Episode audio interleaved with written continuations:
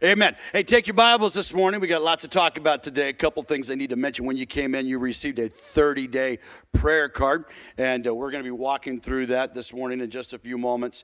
And then we have our Easter invite card. We'll be talking more about that. But I want you to take your Bibles, your iPhone, your cell phones, your iPads, however you choose to read it today. And I want you to stand with me in the honor of reading God's Word. We look at Luke chapter 15. And uh, we're going to tell, uh, just going to read just a couple of verses here on the lost sheep. And as I was reading this text this week, it took my mind back to an experience I had just a couple of weeks ago. And uh, there was a little shepherd boy standing on the side of the hill. We were just riding in a bus, and and I saw this little kid. I don't know if you can see him. He's pretty small there, but he's got hundreds of sheep. I mean, they're all up here in the hills. He's got this one, and I thought, you know, my mind just went back. You know, David was a shepherd boy. And I couldn't find the dad anywhere. Just said, well, that kid, man, he's, he's, he's already on it, already know, learning how to work at a young age there. And this is really, this is probably about 10, uh, 10 miles from Jerusalem. So this would have been very, very close to where Jesus would have been when he told the story. I mean, literally miles. It would have been the same region, same area. And all over Israel today, you'll see shepherd experiences just like this. And Jesus is telling a story. The Bible calls it a parable. Jesus loved to tell stories. It was his way of illustrating the gospel, it was his way of illustrating the hope of his message of good news for his generation. And so Jesus is telling a parable. A parable is simply an earthly story with a heavenly meaning and he's telling this earthly story.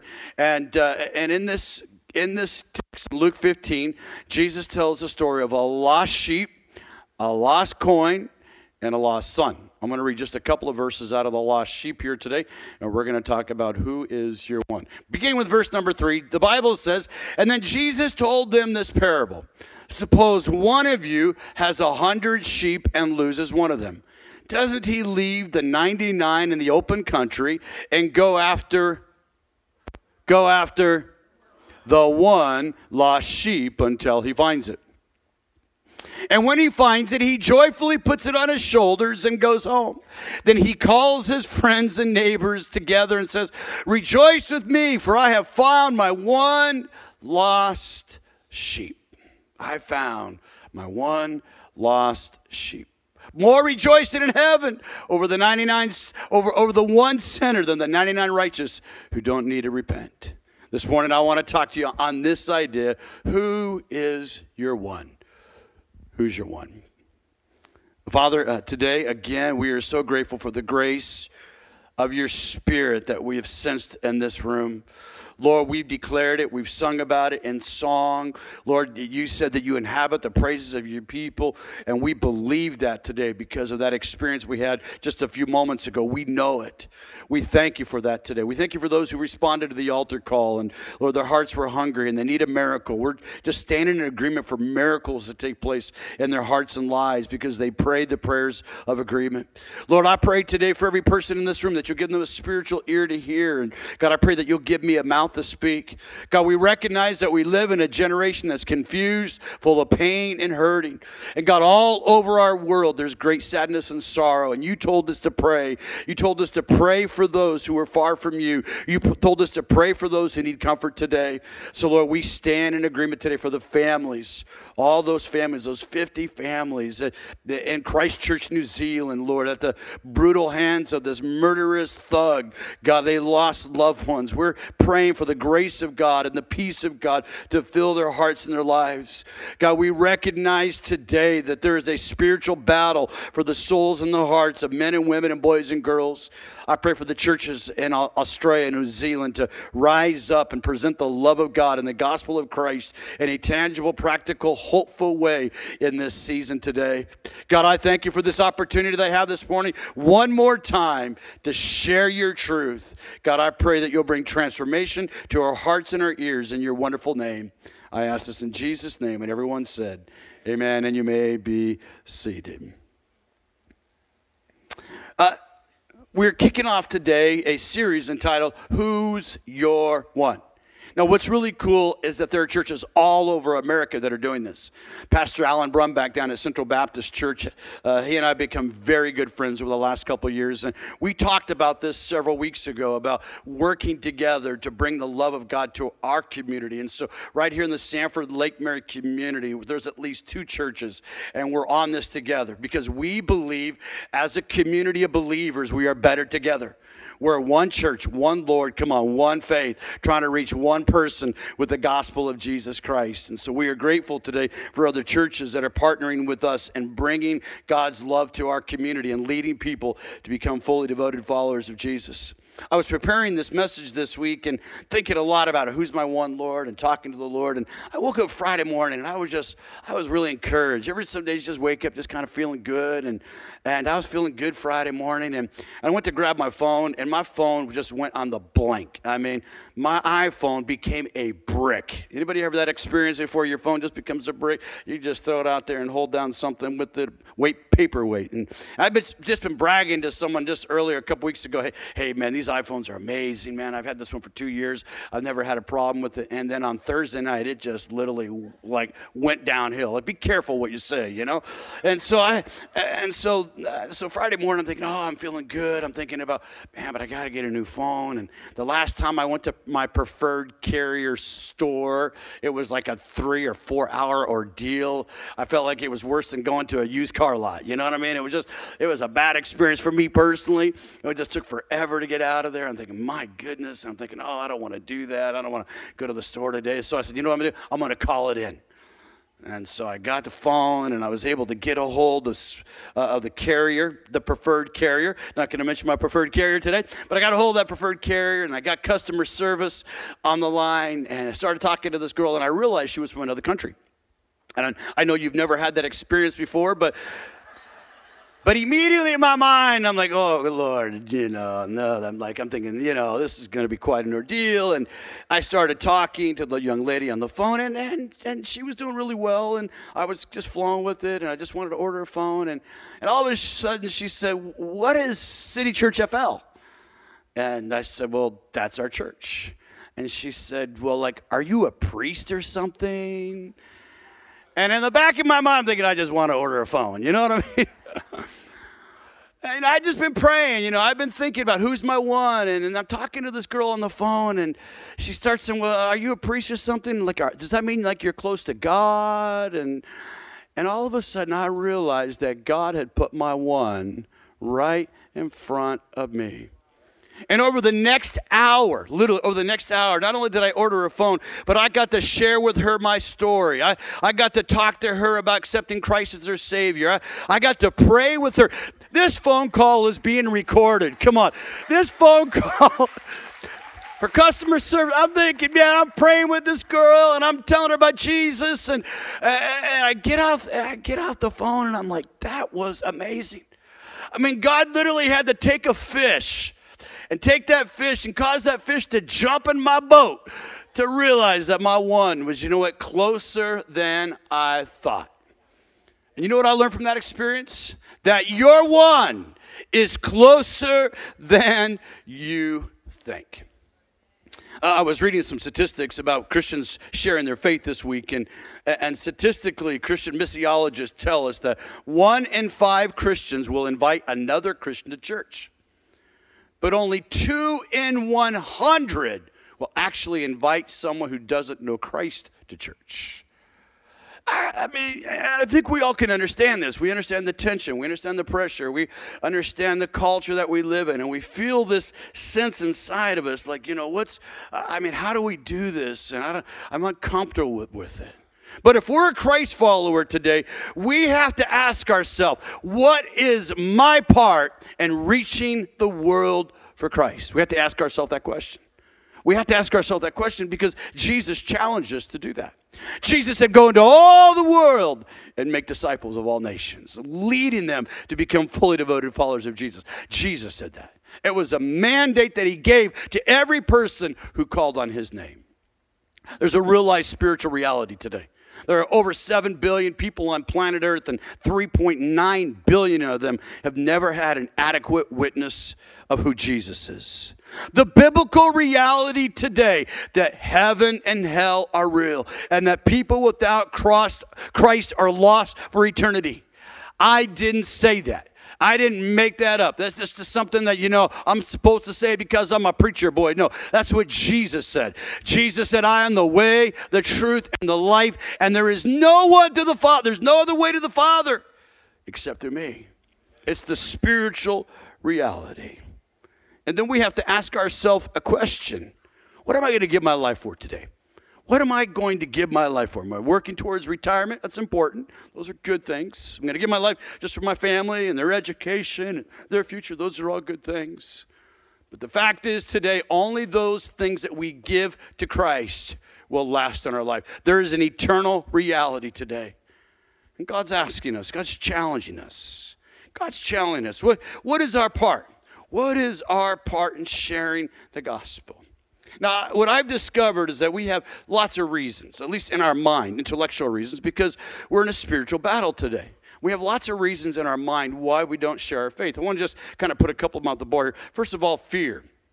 Fear is a reason that we're afraid to talk to people about our faith. And it's a real reason. I mean, I was talking to a guy at the hotel a couple of weeks ago, and he said, Yeah, I'm a Christian, but he goes, I'm afraid that if I tell people about Christ at my job, I'll lose my job. That's exactly what he said.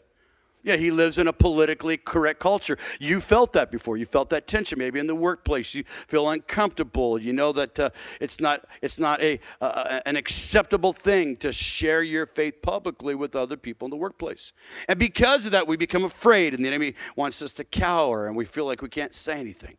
Maybe we've tried it. Maybe we've tried sharing our faith with other people and we just failed miserably. Like we just stumbled and bumbled and didn't have the right words, and maybe they got angry and mad and it just didn't work well. And so we feel like failures. We just don't know. And, and, and really, many times it's because we don't, we feel like a spiritual flunky we feel like a biblical flunky. We don't know our Bible. We, we're, you know, we don't know what to say. We, we want to have our pastor on speed dial so that we can call him real quick, so just in case they answer a question that we don't know. We don't feel equipped. We don't feel properly prepared. Maybe we're living a funky spiritual life. I mean, maybe we're just really not serving the Lord and, and we're just kind of living for ourselves and there's no spiritual passion. There's no spiritual desire, not only for God, but for other people to know Him.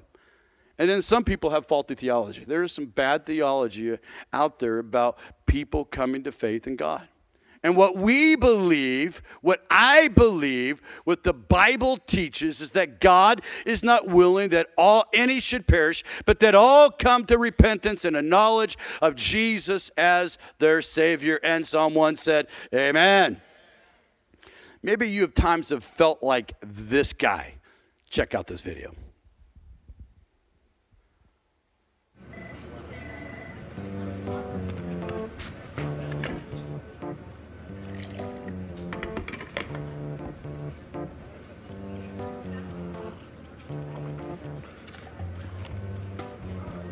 Morning, Jim. Robert.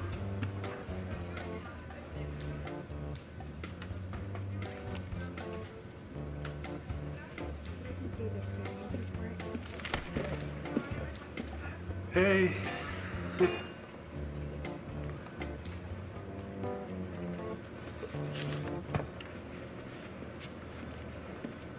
Hi, Jim. Tree kiss.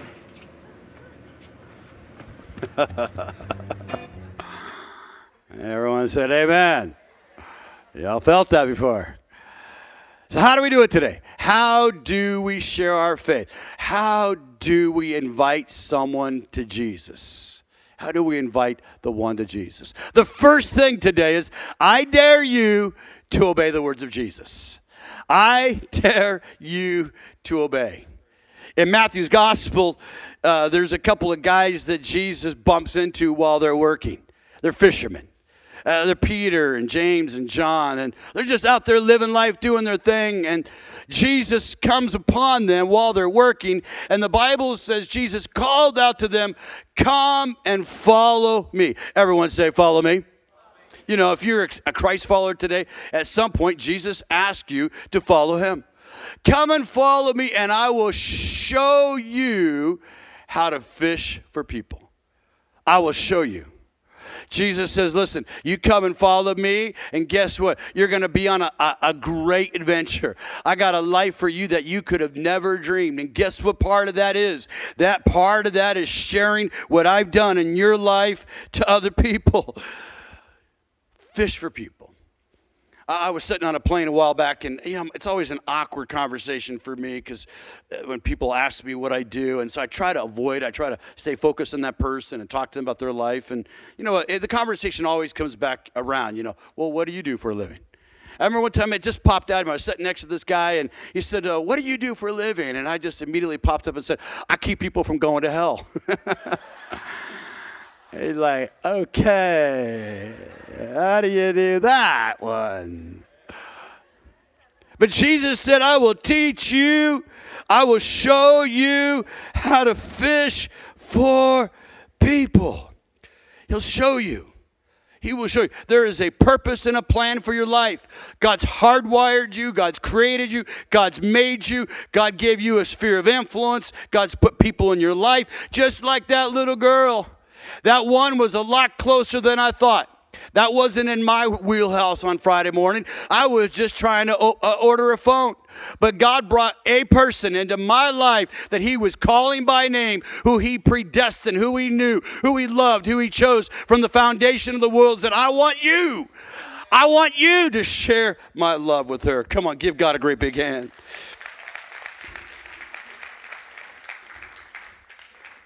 Here's the deal the pressure's off of you today. Jesus just simply said, Follow me, and I'll show you how to do it. But here's the deal Jesus is the one that does the saving. The pressure is off of you. Jesus calls us to come to him, but he's the one that challenges people. He's the one that convicts them, that shows them that they're a sinner. He's the one that draws all men unto himself, men and women. I shouldn't just, eh, just men in the generic. Get that, all right? Not trying to be like whatever here. I'm just trying to understand today. The pressure is off of us. Our part is to bring them to Jesus. Jesus' part is to save them. Look at this in John chapter 1. The story is told in John's gospel how Peter came to faith in Christ. The Bible says the first thing Andrew did. Now, Andrew is out there fishing, and he's right there in Capernaum where Peter and these guys live. And he says the first thing Andrew did, this is after he encounters Jesus, was to find his brother Simon Peter and tell him, We have found the Messiah, that is the Christ. And he brought him to Jesus. Andrew didn't convict him. Uh, Andrew didn't save him. Andrew didn't change him. But when Andrew brought Peter to Jesus, Jesus changed his life. Let me tell you today, we're not going to save anyone, we're not going to heal anyone, we're not going to deliver anyone, but there's a one. There is the one. His name is Jesus, and he's came to heal, to save, and deliver. Our job is to bring them. Jesus' job is to clean them up. His job is to save them, to transform them, to change them. God loves people today. God loves people today. He loves them. He's compelled, he's consumed. It's his driving it's his driving motivator in our lives to demonstrate his love. Titus chapter 3, the Bible says it like this When God our Savior revealed his kindness and love, he saved us not because of righteous things that we have done, but because of his mercy. Wow. God loves people today. The heart of God is to be merciful to all people today. Last Sunday, we were having dinner with a young man. He'd just been saved for a very short period of time, and, and uh, we invited him over to the house, and we were having dinner after church, and, and he began to tell us how he got saved. His name is Devin, and Devin began to tell us how Christ came into his life. He said, I didn't grow up in the church. My mom's not a Christ follower. My parents got divorced when I was a little boy. He said, but when I was 17 years of age, which was about three years before, he said, I, I was at a party. He said, I was tripping on LSD. He said, I was on acid, I was at this party, and he said, around this table, there were two young guys. One claimed to be an atheist, the other claimed to be a Satanist, and then there was a girl across the table who said she was a Christian. He said, you know, the conversation started about whether God is real, and you know those kind of conversations. And he started getting really intense and really heated. And he said the two young boys started really attacking this girl. And, and this girl, he said, she just piped up and said, There is a God, and he really loves you.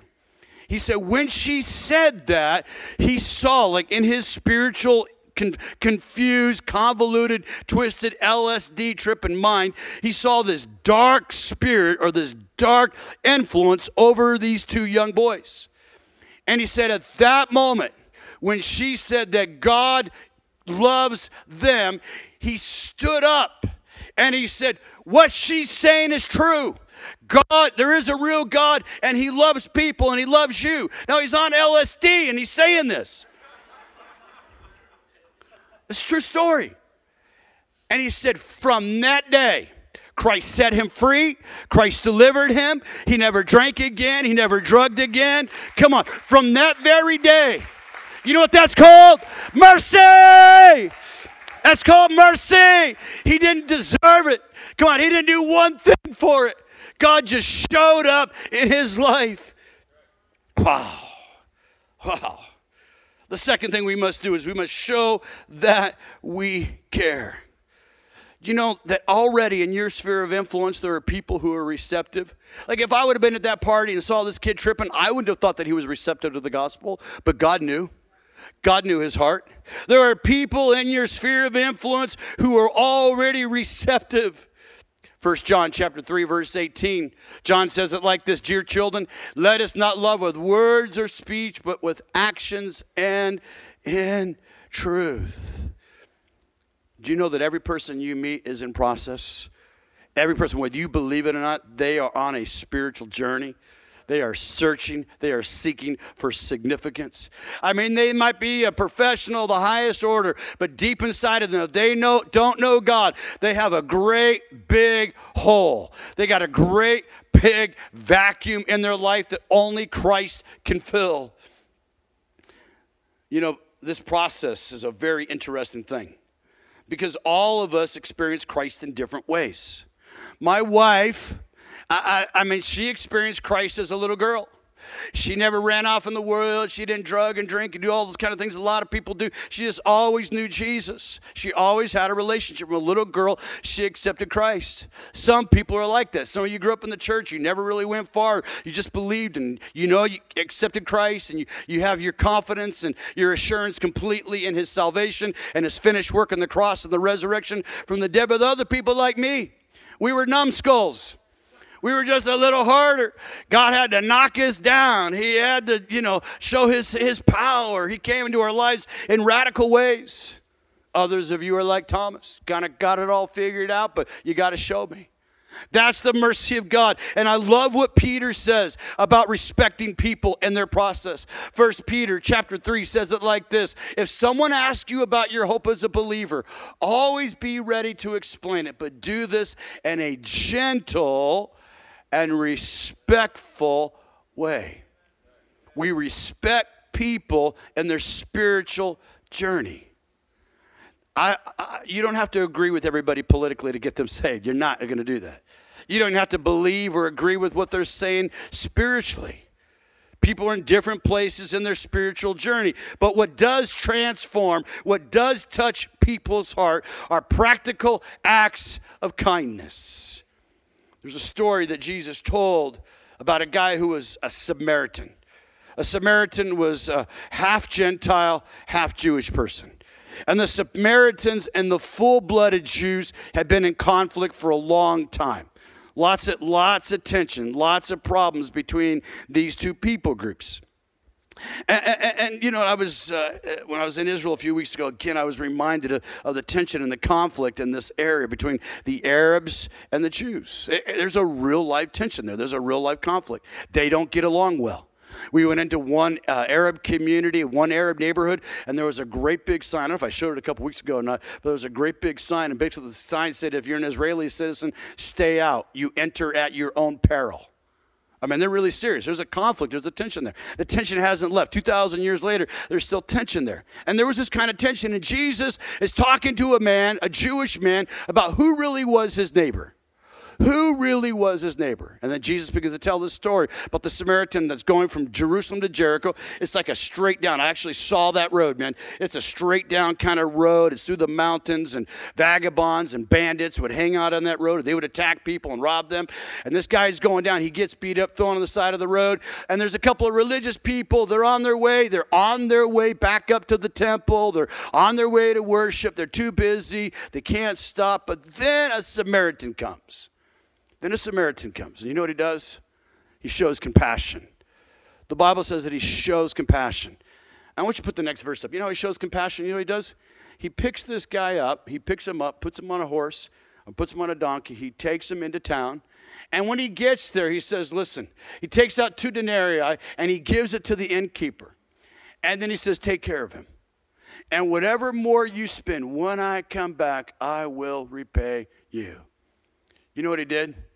He invested in this individual. It cost him cash. It cost him cash, cost him hard earned dollars. That was about four days' wages, two denarii, about four days' wages. It cost him something. And then he said, Listen, if you owe anything else, man, I got good credit. Put it on my credit. I'll come and pay you when I get back. Sharing our faith, there's always a cost. There's always a cost. If we're going to invite someone, we must invest in their life. The third thing that we must be willing to do is share our story. Everyone say, share our story. In Mark chapter 5, there's a guy, the Bible calls him a demoniac. He's a confused guy. He should be in a mental hospital, but they don't have mental hospitals. He is possessed. He's crazy. He cuts himself. He's living out in the tombs. He does all his family's sick of him. Nobody can be around him. He's living by himself. One day Jesus passes by and he cries out, Jesus, Jesus, son of David, have mercy. And in that moment, the Bible says that Jesus cast the devils out of this man and he's instantaneously set free. He goes from being this naked, broken guy, no one wanted to be around, he was insane and crazy, to being saved, transformed, and changed, clothed, and in his right mind, all in one moment.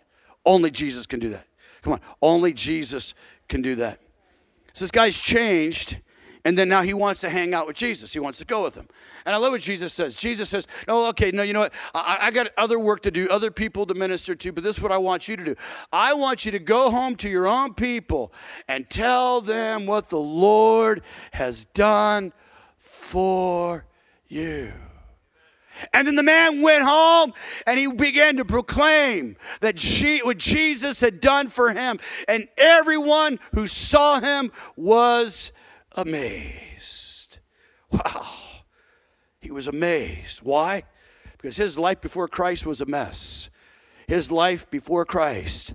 And somehow, along the journey of his life, Jesus came passing by. You see, uh, the people that you're going to invite to church, the people that you're going to share your faith with, they're not going to meet Jesus in the flesh like this guy did, but you're going to bring them to Jesus. You're going to bring the Jesus that's in you to them. And the Bible says that he began to immediately go and to share his faith. You know what he said? He goes, Here was my life before I met Jesus. This is what happened. Jesus came, he was passing by. I threw myself down at his feet. He saved me, he changed me. I surrendered my life to him.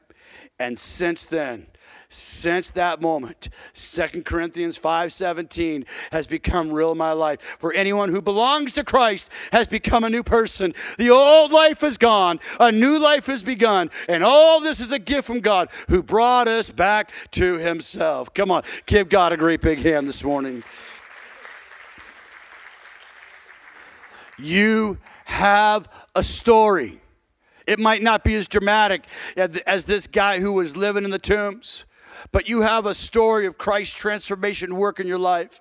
You have a story. If you've accepted Christ, if you know Jesus, if He's in your life today, you have a story. And this is what I've discovered. When I tell my story, it gives permission to tell His story when I tell what Christ has done in my life. My wife can say, you know what? God saved me, God kept me, God protected me, God preserved me. And today, this is the result. This is the result in my life. I can tell people, this is my story. God saved me, God cleaned me up, God turned me around, and He put me on solid ground and on a straight path. I can tell you today that everyone in this room has a story. And when you tell others your story, you don't have to prove them to anything. Now, listen, they can't argue with your story. Because it's your story. It's what God has done in your life. Paul the Apostle was a master at this. Paul the Apostle, he said, Listen, I was formerly a blasphemer, a persecutor, a violent man.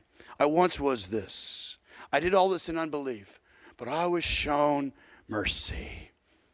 Do you not know today that the people in your sphere of influence, God wants to share, God wants to show mercy?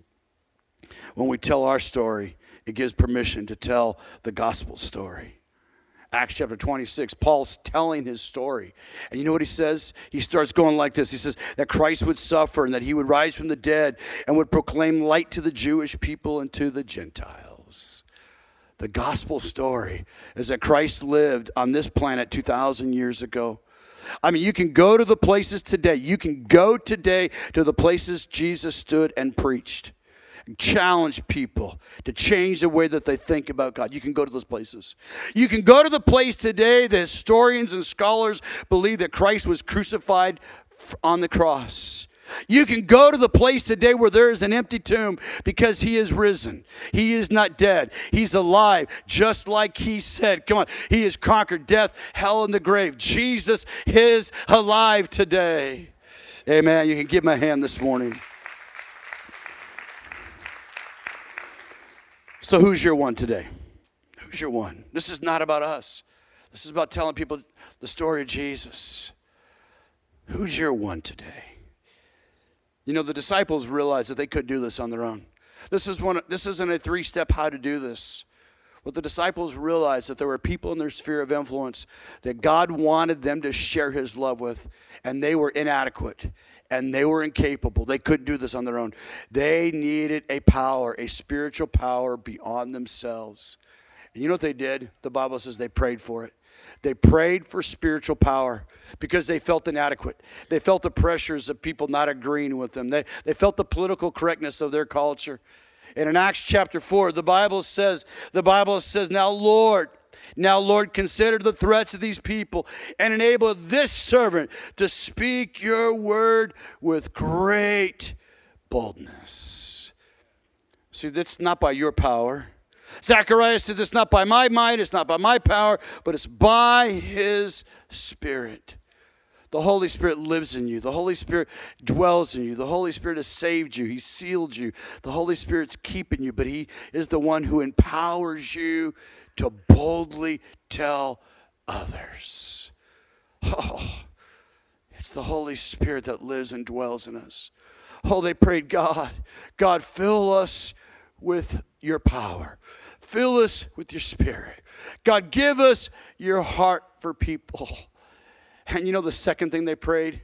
They prayed that God would work miracles in other people's lives. They prayed that God would bless other people. Look at verse number 30. Can you put on the screen for me here? Look at they prayed. God fill us with power, give us boldness by stretching out your hand to heal. And the signs and wonders may be done through the name of your holy servant Jesus. They prayed, God fill us.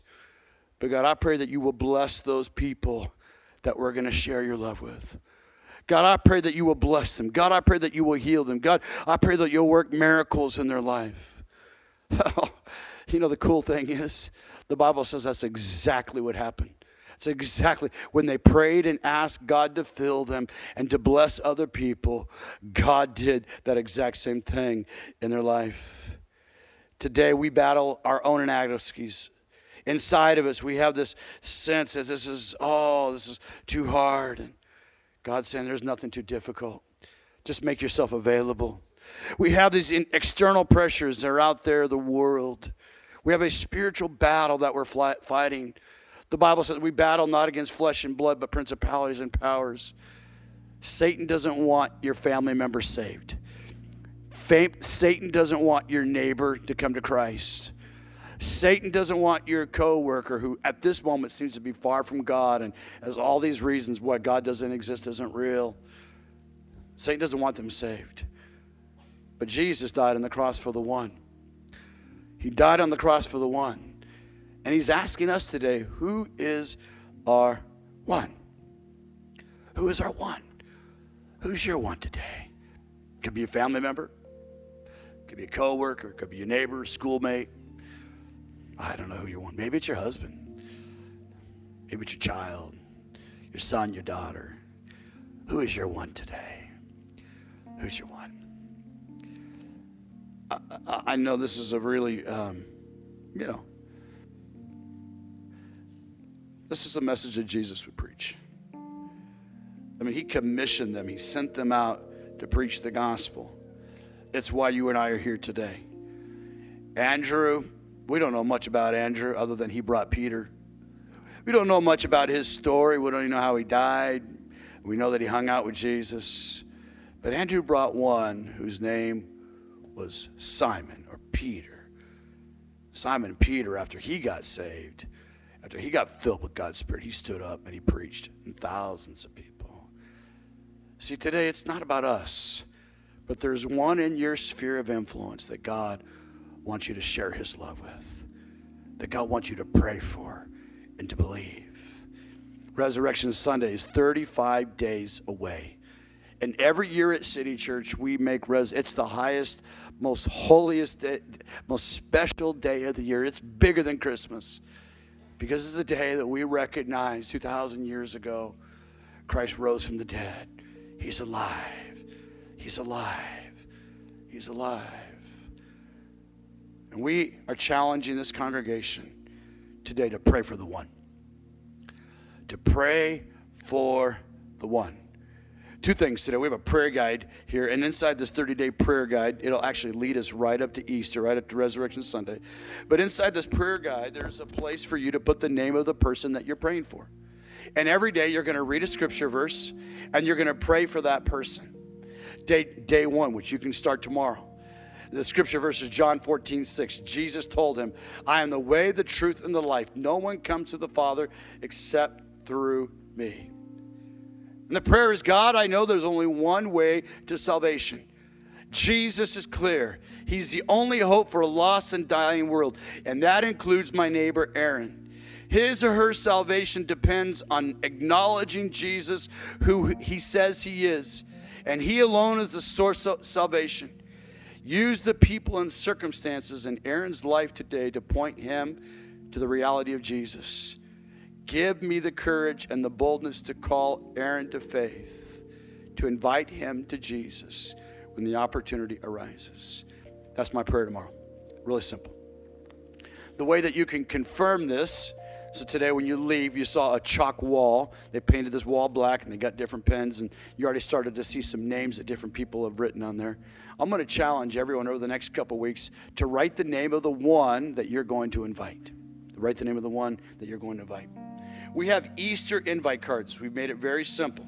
It has all five service times listed on here. We got Good Friday, which starts at 7 p.m. on Friday, Saturday at 1 p.m., at 3 p.m., Sunday at 8:30, 10, and 11:30. So we actually have six potential services, but five Easter services, and uh, you have an invite card. And I'm going to challenge you. I'm going to challenge you to take a stack of cards and invite your one. Some of you are going to take a lot more, and there are people that you're going to invite these. You're going to do like, you like we do at church and, and our staff. We, we invite people at the restaurant. We leave the cards there with a big tip. Everyone say big tip. You invest in that person. You invite them. Don't give them no fake tip with the, you know, of gospel tract kind of thing and two pennies or nothing like that. Give them a big tip. Invest in that waiter or whoever. We're going to invest and we're going to invite Maybe invite your, your friend or your coworker and say, listen, if you come, I'm going to take you to Thousand Degree Pizza right down the street here. Well, that's good pizza. I like it. And then the third thing is let's believe. Let's believe. Let's expect God. We're going to bring him to Jesus. Let's expect that God's going to reveal the saving grace of Jesus to the life. Let's believe that. Hebrews 11 6 says without faith, it is impossible to please God because anyone who comes to him must believe not only that he exists, but he will reward those who seek him. And so we're seeking God for the one because we're like one beggar. We're one beggar sharing our bread, the bread of life, the bread of hope, the bread of transformation with another beggar. Who's your one today? Close your eyes. Holy Spirit in this room right now. There might be a person in this room, Lord, that doesn't know you. I've been talking about reaching others and reaching outside of ourselves, and I'm talking to the believers this morning.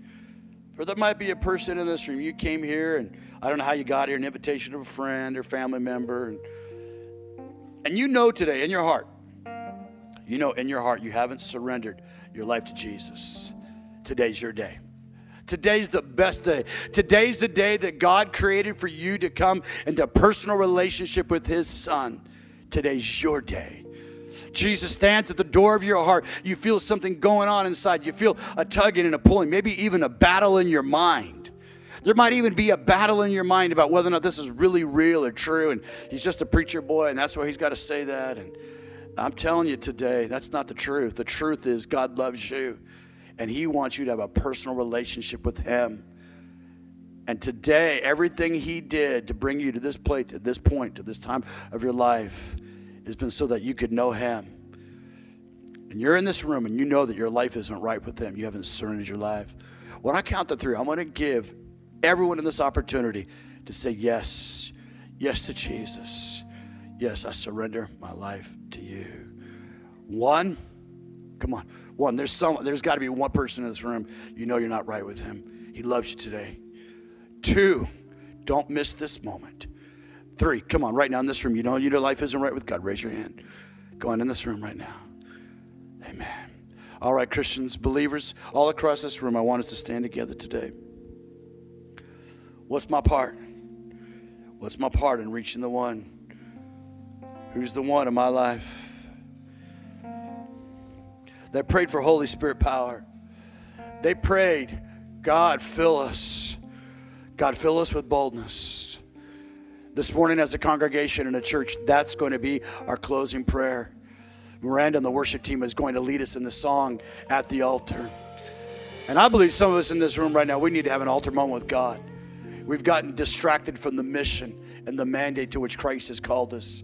And today, God's calling us back. We're saying, God, I give you my heart. God, I ask you to fill me with boldness today. And if you're willing to join me as a congregation in this prayer, I want you to lift your hands right now towards the Lord. And as we begin to sing at the altar, I want you to ask God to reveal the one and to give you boldness, to give you boldness to invite that person to Jesus today. Come on, let's worship the Lord this morning.